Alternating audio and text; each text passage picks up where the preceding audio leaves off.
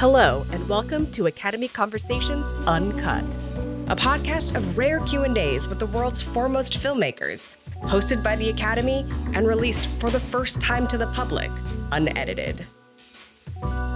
Today's panel was recorded in December 2019 at the Samuel Goldwyn Theater in Beverly Hills, California. Discussing the movie Uncut Gems, a tense thriller following a gambling addicted jeweler risking everything on a raw stone. We were joined by writer, director, and editors Josh and Benny Safdie, actors Adam Sandler and Julia Fox. The panel was hosted by Steve Adams. Here's Steve. Good evening. I'm your moderator, Stephen Adams, and I'd like to bring to the stage the directors, Josh and Benny Safdie, and Julia Fox, and last but not least, Adam Sandler.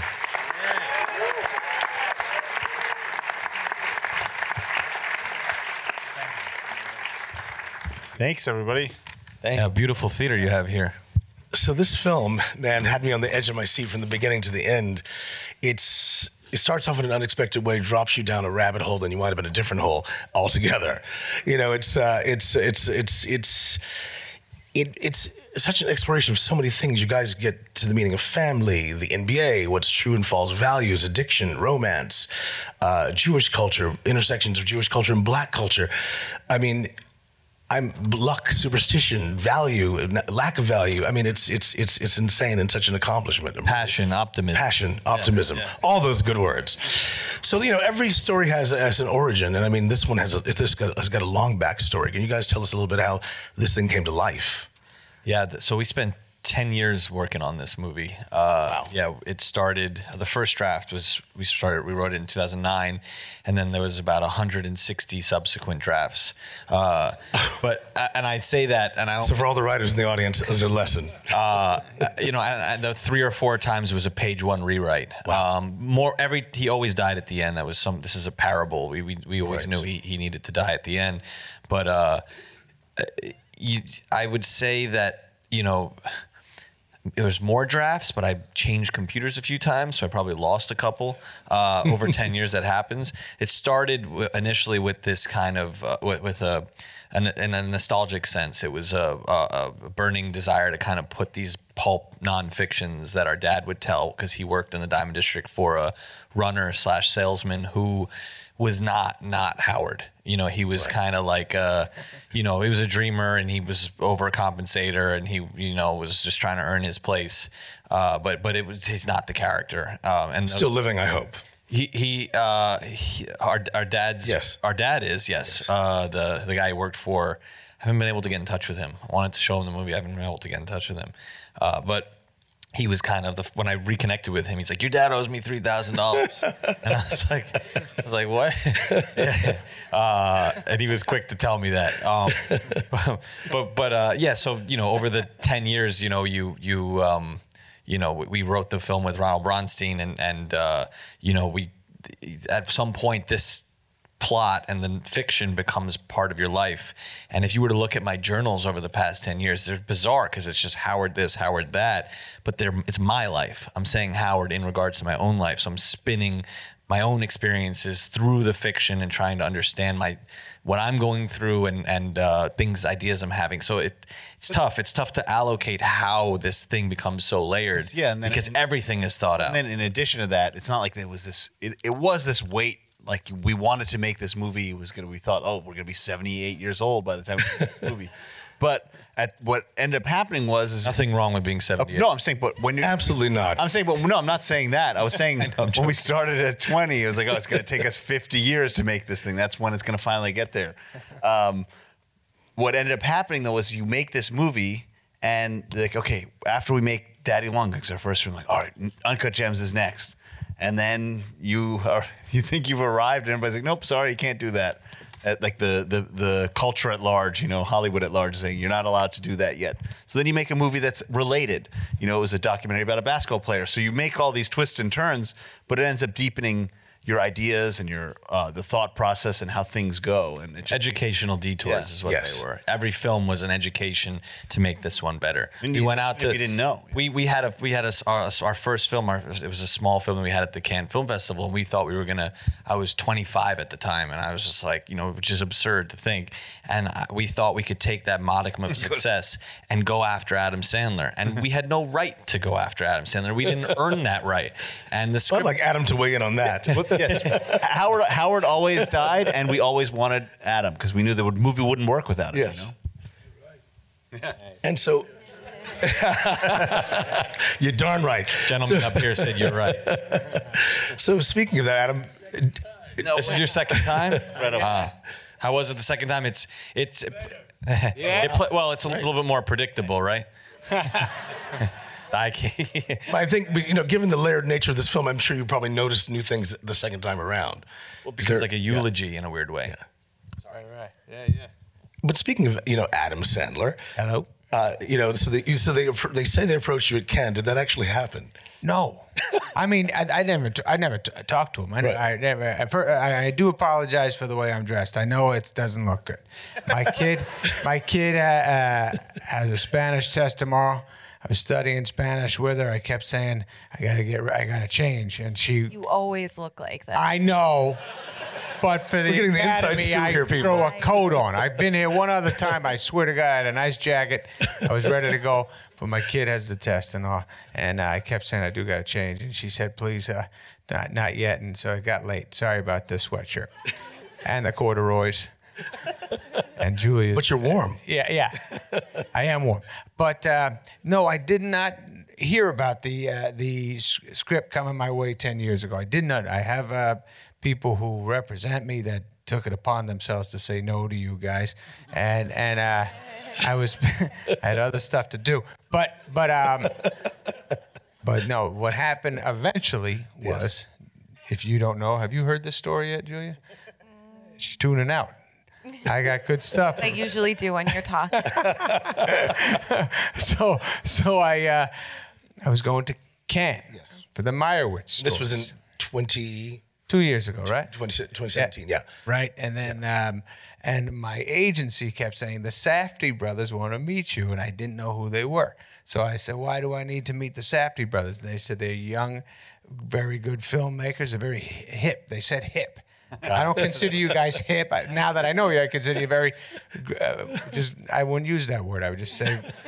But at the time, I thought it was like they were skateboarders or something like that. And I said, I don't. I said I, I don't have time for the Safdie brothers. Let me just do the Meyerowitz stories. And then when I came back after Cannes. um, they said to me, yeah, "Will you please just look at one of their movies?" So I saw Good Time, and I was. Uh, I could not believe how great that movie was, and I was. Then I watched all their movies, and I was dying to meet them. And I and I, said- I said, yeah, yeah. And I texted these guys, right? Yeah. I texted, yeah. Um, I said nice stuff, and then they sent me the script, and I read it, and I couldn't believe. By the way, what a script to get, and what a like uh, as an actor, you're just like every scene you say, well, that is an incredible scene. That's just scene after scene was exciting, and and I was afraid and scared at home, and my wife said, "You can do this," and all that stuff. But I was I was terrified at the beginning. Well, let's talk about some of the reasons why you should be afraid of a role like that, because I can think of a few. Yeah, Yeah, I mean, it's it's it's challenging. it's challenging. Uh, I don't love having. I don't love being naked. It's something that never goes well, even without cameras rolling. I'm like, gotta be naked. Even walking from the bathroom to the bedroom. And, and the colonoscopy was a stock footage. We got to make sure everybody knows that, right? That was not. That was my colonoscopy. Everything's clear. but uh, yeah, no, I was scared of so many things, but I lo- I loved it. I loved it. I was excited. Um, just a just scene after scene was a different emotion, a different thought, a different way to go at things. And I never saw anything coming when I read this script. I never, I had no idea what was happening and what was going to happen to Howard and and uh, and Julia and. Um, anyways, uh, it was once I was in, and once I sat down with the, the guys, and we just talked and talked and talked. I felt more and more confident. For sure. I mean, we we I remember uh, when we when we first started talking about the the role.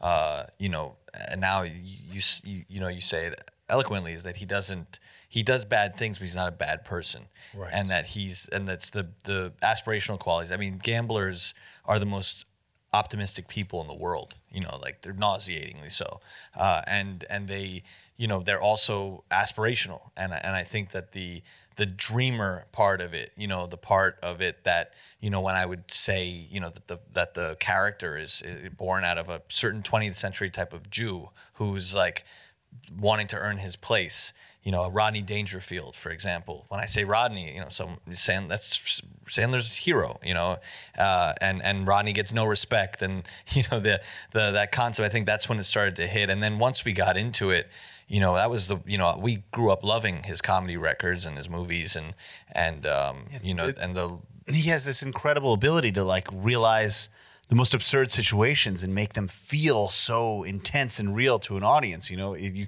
take you you take these people in, and it just becomes a whole other thing. But that's the thing that I that you know that you don't when you from someone from from afar you can admire you know, the work obviously like he's the only person who can make all those movies not only work but iconic. Uh, uh, there's like a, a Jerry Lewis quality almost going on there, and but you so you admire and you you know the heroic to us, but then when you get to know him and work with him, you get to admire the work ethic, and that was crazy. That was like I hadn't seen work. You know, I my work ethic is disgusting to anyone who loves me. They hate it. It's just like enough. 160 rewrites. I think there's evidence. Exactly. Yeah. Yeah. Well, I don't have a life. Uh, my life is the work. So, uh, but but you know his the work ethic was it was great because it was like kindred spirits and and It was all out of fear, fear, because I just loved the movie so much, and I just the reason I work so hard with you guys, and I you, I like to work hard, but I just didn't want to, to waste this performance. I just wanted to. It was such a but you spent so much time with so many different jewelers and Yes. trailing people and why send just me wanted more. to confident. Yeah. Just wanted to make sure I knew I was doing scenes with real jewelers, and I didn't want them to look at me and say, "What? What was that?" you know, I, I just wanted to make sure I knew their world as much as I could, and then gamblers, I wanted to know their world as much as I could. And you guys and, and, and Julia, anything you want to say? Oh, I, I, I, I have some questions for Julia. Before we, before, I, we, before we say that, I want to say this though. This is her first feature film, Yes. which is incredible. I mean, I think the work, work you did was just stunning. And I wanted to you. ask you, how did you prepare to do such a large role, such a crazy role, this sort of this bad romance going on between, between these two people, with you know the delusions, the self-deception, the greed, and the love. It's, it's such an interesting, complicated world, and you you acquitted it beautifully. So how did how did that how did that come together for you? Well, I didn't really prepare um, that much because I was told by Josh Safdie not to take acting lessons. So I basically just like went to the gym a lot and ate well and and just Smith and Wollensky.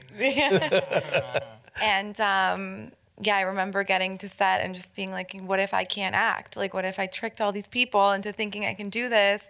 And that screen test I had that day, just miraculously, I could act that one day and I'll never be able to again. And, and so after the first day, I was very relieved.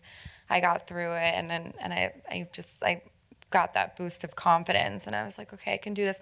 And I had an incredible teacher, you know, just watching him and, and how he just, can just let himself go and, and really embody this character, put his ego aside, and just like, you know, really immerse himself and, and lose himself. That was, you know, You certainly did that. You were free, uh, so free.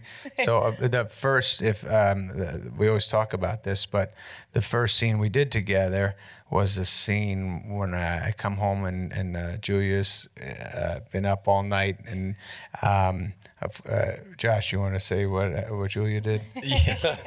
There was uh in this it's in the credit sequence now. Actually, in the original in the script, it was a six page scene. Uh, it wasn't it was designed to be part of a credit sequence. Uh, in the edit that I meant yeah, it was shot and it was yeah. Uh, but I but Ju- the character was supposed had supposed to been up all night, so Julia thought she would be method about it and just decided to not, not stay up all night. So she showed up to a six page scene. Uh, with no sleep and Yeah. it was, and uh, it was great because but you know it was, and there's and it's a very difficult scene if you read the actual the the way it existed it was, had a lot of it had a, a lot of ups and downs, and it was on the page. It was this one scene where the the the plotting that we were trying to do from on high always felt exposed. And and we all and you know as directors you just think okay when we get on the set the actors will make it alive and that stuff that you're self-conscious about will actually disappear. And and the two of them i mean in particular you know julia no you know like sandler standing above but the way that you were able to i mean it's a great moment when you're just like do you want to stay mad or do you want to you know, get in bed and cuddle? And the way that you you just know everything about the couple in that moment. And uh, but I remember you were you were like you were tired. You, you were, and I we were all like we were all nervous because it's like you didn't sleep. This is a lot of pages to get through, and uh, if you know with dialogue, the whole the whole script, and we would we had the benefit of following Sandler's. Um, uh, 50 city tour for his comedy special, and and you know which has three and a half hours of material every night. I mean, you only get to see an hour and a half in the special, but it's a lot. And we had we it was almost like i've never seen anything like it. The way he was able to memorize dialogue. At one point, we wrote a new monologue, uh, the one opposite Tilda Swinton on the phone, Yes. uh, um, uh, the, with the auction manager. We we changed that up last second, and it was like a page and a half monologue. and I thought that we sent it before lunch started, but we just for didn't. We thought we did. So he came up to me. He's like, "What's up with the? Uh, you, did you end up changing the dial?" I was like, "Yeah, you didn't get." it. He's like, "No, I never got it." And uh, he was like, "Oh no, here you go." And you, that's when you feel like a piece of shit uh, director. You're gonna give a guy a, a page and a half of monologue. And he just went up to the side for 15 minutes or something. I never seen anything like it before. And he came out. He's like, "All right, I, I'm gonna try to get as much as I can," and uh, and and he did it. I mean, it was amazing. Incredible. So speaking of casting, you have Kevin Garnett and The Weeknd. There's a long story between behind the casting of Kevin Garnett, and can you tell us a little bit about how that finally happened? Yeah, Garnett was. Uh, we start again. Like I said, this is a ten year process. So ten years ago, this started uh, as a contemporary film about the Knicks in 2010, uh, and we we we cast Amar'e Stoudemire. We, he was attached, and the themes of the movie. You know, this is not a cameo; it's a central character to the film. So you know, the we wrote around uh, Amar'e and his personality and his own motivations and quirks, and he's a Jewish person. So the Beta Israelites in Ethiopia was a part of the movie. Uh, and then at some point, uh, our agency said, "Let's cast it up. Go, let's try for Kobe Bryant." I said, "Kobe Bryant, I don't really buy him in this world. He's a West Coast guy, and an East Coast game doesn't make any sense." And uh, but I tried, and I was like, you know what? And I figured we'll center it around the the MSG uh, 60 point game, and it'll be about a youth elixir. The gem will be about becoming the man again, because that's Howard too, and. Uh, and then we finally the agency's like, "Where is it? He, he, he needs it. You got to act quick with guys like this." And and uh, I was like, "Give me a second. I got to rewrite the script." And uh, and then I finally I finished it. And I was like, "All right, here it is." Like, oh, actually, he doesn't want to act. He wants to direct. So we're not going to send it to him. And I was like, just- people just think you just hit Apple P. You know what I mean? And just Right. print. Uh, so then we then we went for a contemporary player, and it was attached uh, to Joel Embiid for a while. It was on the 76ers, and he's a player from Cameroon. yeah. And uh, you know the themes of the movie obviously align nicely with a with an African player because it became about reclamation and empowerment through reclamation and and uh, it was Joel until four months before the movie started. Then the production slipped into the season and we couldn't use an active player anymore. Uh, and and I believe everything happens for a reason. Uh, Kevin's the only person I can ever really again imagine this movie really working. And if you talk to players who played with him, they said this is something that would happen to Kevin. And uh, you know, and he's just and he we found out recently that he was obsessed with wrestling when he was a kid, which makes sense because he was a, a he was like a heel. You know, he Like, would yeah, the thing is, like, at- we hated him as Knicks fans because he would go into these places, twenty thousand people, and he would just perform as the enemy. So he's embodying this persona and then acting it out in front of all these people. And then the way he told his stories, he would give it shape, change it up. But I think it's important to just say that, like, we would always wanted a real basketball player and these real games because when you see something like that in this movie, it feels so real. Even though it isn't, you know, but you're like, wait, there, he's actually watching that game. Well, I think right now, seeing you know? reality re- sure. reflected on screen in a thriller in particular Just adds a lot. It compounds the tension And then- because you just there's no the suspension of disbelief is out the wind is is is fortified. And then on top of that, when you have somebody who is kind of bringing their real life kind of baggage to the the part, what that does to like like a professional actor, it's it's kind of an interesting alchemy that happens where somebody's coming and saying, "Oh, I don't want to be fake to that real person," and then the real person's like, "Well, I don't want to be a bad actor to the to one of these legends," you know. there was such great chemistry between the two of you. I loved, I loved, and, and there was that one scene where you explained about the garnet, and I understand that was something that you uh, sort of brought to the Yeah, game yeah, there. Sure, sure. Yes. I, I, I, it's a stone, so I thought maybe we should mention that. But um, uh, Kevin, um, and, and and when we did scenes with groups of people, when we did one-on-one scenes, he was so focused and so. Um, Lakeith uh, is incredible in the movie, and Lakeith, we we, uh, we always talk about he before the camera. Lakeith stays in character a lot uh, when, when we're not rolling or minutes before rolling. He's we're improving, so we come in. You know, by the time uh, we get to the scene, it feels like it's you know just natural conversation that we led into.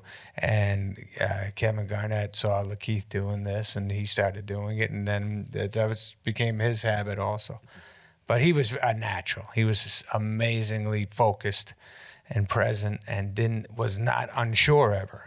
He just was like in every scene and and responded and it was improvising sometimes and he was so on it. It was uh, incredible actually. I, I never we were all admired how, how great KG was. People people were like, "Are you sure he's not an actor who became a basketball player?" You know, because it was just don't get well, don't get it twisted. As a Knick fan, this was very difficult. it was very difficult to to not only work with and collaborate, but get to know on a deep level someone who just we took so much pleasure Crossing the line, so to speak. We did get some inside stories on a lot of the uh, the legends that he was a part of. With Oh, man. I bet that'll have to be off off mic. And then of course there's the Weeknd where you got to make out, so to speak, and then you got into a fight.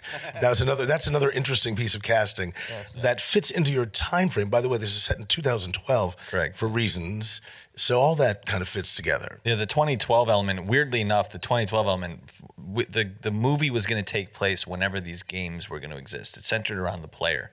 Uh, weirdly enough, there's a you know if you go down the rabbit hole of research in 2012 in Ethiopia, there was a a huge discovery of black precious black opal. And and uh, actually in building our prop for the movie it's those are all real precious black opals embedded into a fake matrix. Uh, but but you know, and to convince the Australians to let us use their precious black opals was hard Because you've got opposing well, be, markets. well, because they they didn't like they didn't like the discovery of black opals in Ethiopia. That put it hurt their their industry.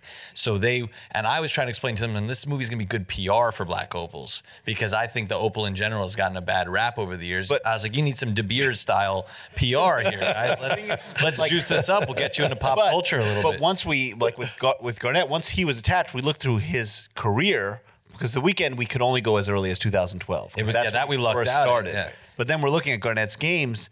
And he only had those three games in that order, so it was like a, such a needle in the haystack. Wow. For everything that had to happen. and and yeah, and, and and we knew, like Benny was saying, with with Abel, you his, his public appearance, you started in kind of late 2011. 2012 was like when he first moved, uh, went to New York for the first time.